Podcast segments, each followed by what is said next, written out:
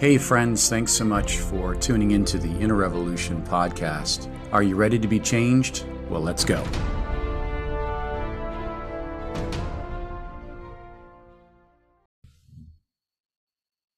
Hey, everyone, thanks for tuning in to another episode of the Inner Revolution podcast. Uh, this is episode 11, and uh, thinking and continuing this thought on church building, church planting, thinking like a church planter. Thank you for your feedback. It's been very good to hear from you and those that are listening um, in regards to the subject and things that you'd like to hear about. Um, today, for a few minutes, I want to talk about the word capacity. And this is a big word today because each one of us are in different places spiritually. And when you're ministering to people, each one has a different capacity, which means they are in different places, maturity levels, experience levels. Um, and that word capacity means the ability to receive, their ability to receive.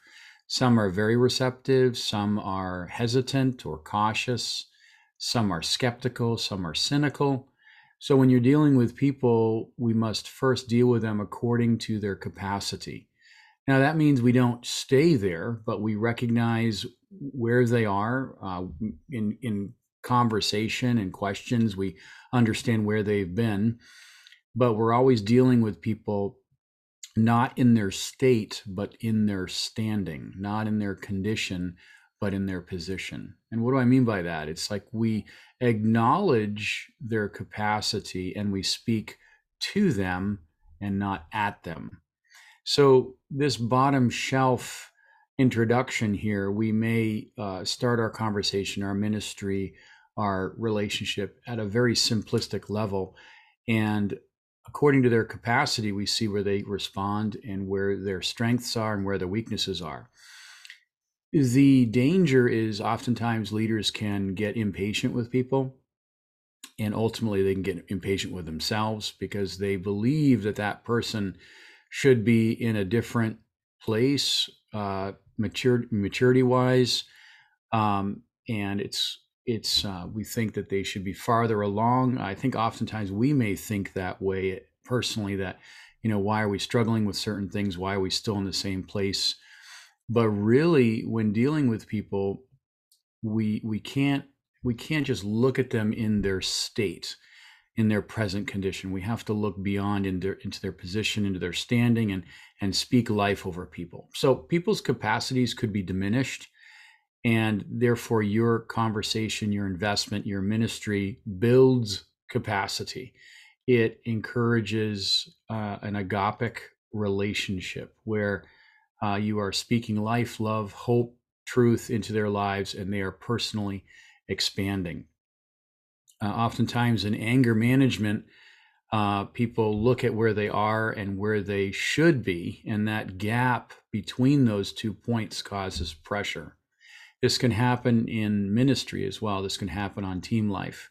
So, knowing people's capacity and addressing it and focusing, uh, or I should say, acknowledging it, but focusing on their potential uh, really gives us perspective. And this is very important because you don't want to talk down to people, you don't want to patronize people, uh, but you want to speak to them with the expectation that Christ is in them and that Christ is building his person uh, spiritually. So, Job said it in Psalm 103 14, Lord, remember that my frame is but dust. And and I think that's an important point there because, um, you know, we may have unrealistic expectations on people.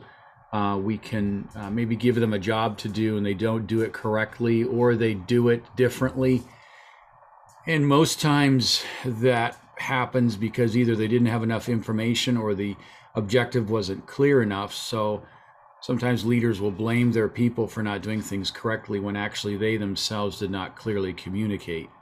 So you want to be a clear communicator, but you also want to recognize where they are, encourage them, and handhold them in the sense of step by step, you want to gradually um, add to them and or encourage them to to move forward. So this is why in Second Peter chapter 3 we are growing in grace. We're not growing by putting pressure on people. Uh, we're not growing by condemning people, but we're building capacity. building capacity, their ability to receive. Who knows? Like in their past, they may have had an authoritarian person in their life that really shut them down. You and I are speaking truth, love, care, and it's a marathon, not a sprint. I mean, these things take time. So if you find yourself getting impatient, slow yourself down, uh, master your basics in the sense of clearly communicate, pray with that person, find things that you can celebrate to help them uh, build a identity in Christ. And, and here's a trap. I want to say a trap. People are oftentimes looking for self esteem.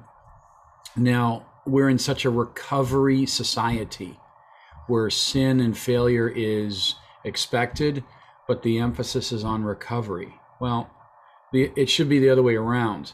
Um, there is recovery, there is repentance, there's reconciliation, absolutely, but that's not the focus. The focus is our identity in Christ.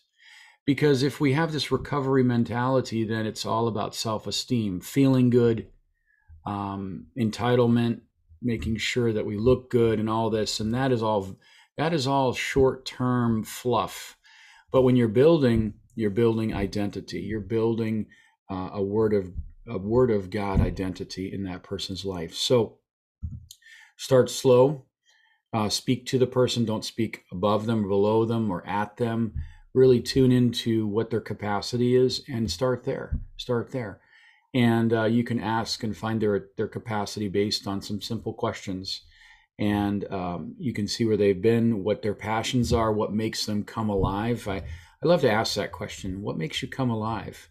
And then really listen to that answer. And then of course their response to things shows their passions which can be an indicator of their gifts. So uh, maybe just to say this too in hebrews 13 7 people are following your faith so the authority you have is based in your faith. So capacity is built by um, by faithful words, faithful actions, faithful truth being demonstrated. So people are not following you.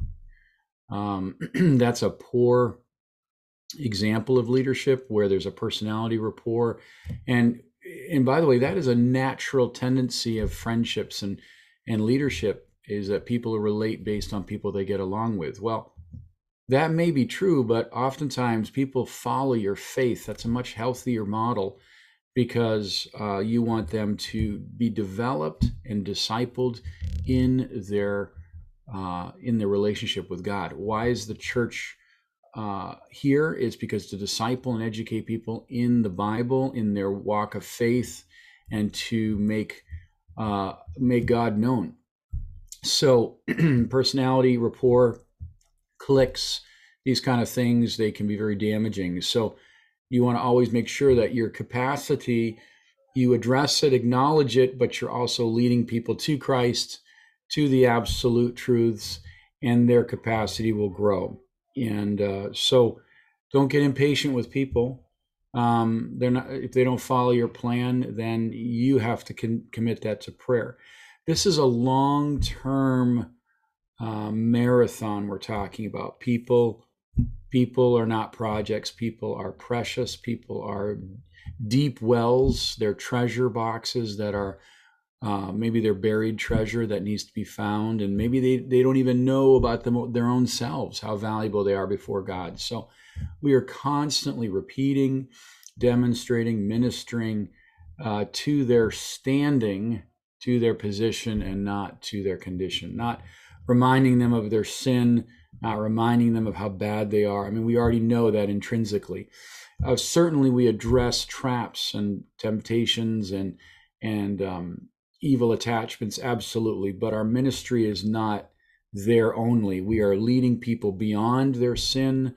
Where love is looking forward, showing them who they are in Christ, and we're addressing capacity because just like a, a child, I'm not going to give them a steak they don't have teeth to chew, but I'm demanding that they do that they eat the steak. You know, he's gonna they're gonna might swallow it and choke. It's the same principle in ministry. Like, what is my expectation on people? What is it? And and and uh, really, is my or your vision for people uh, natural? And um, maybe um, you know we could say that our ministry and vision for people has to be supernatural, has to be prayerful, has to be careful, has to be faith oriented, uh, and, cha- and we can challenge people um, based in their capacity.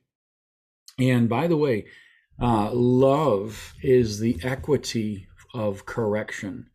and I'll say that again love, your ministry of love to somebody, gives you the permission, uh, and of course, uh, your ministry of love to them gives them permission for correction. So I'm not going to correct somebody. I'm not going to shame them in front of people. Number one, never do that. But personally, when you're interacting with people, ask yourself, how much time have I spent with them?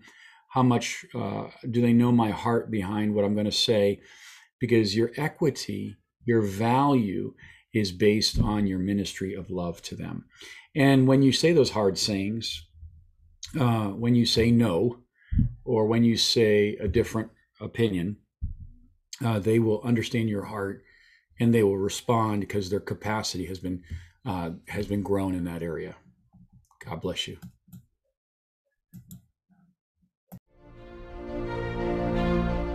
Thanks, friends, for joining us for another episode of the Inner Revolution podcast. Please find us on Facebook, Instagram, and YouTube, and subscribe so that you don't miss an episode.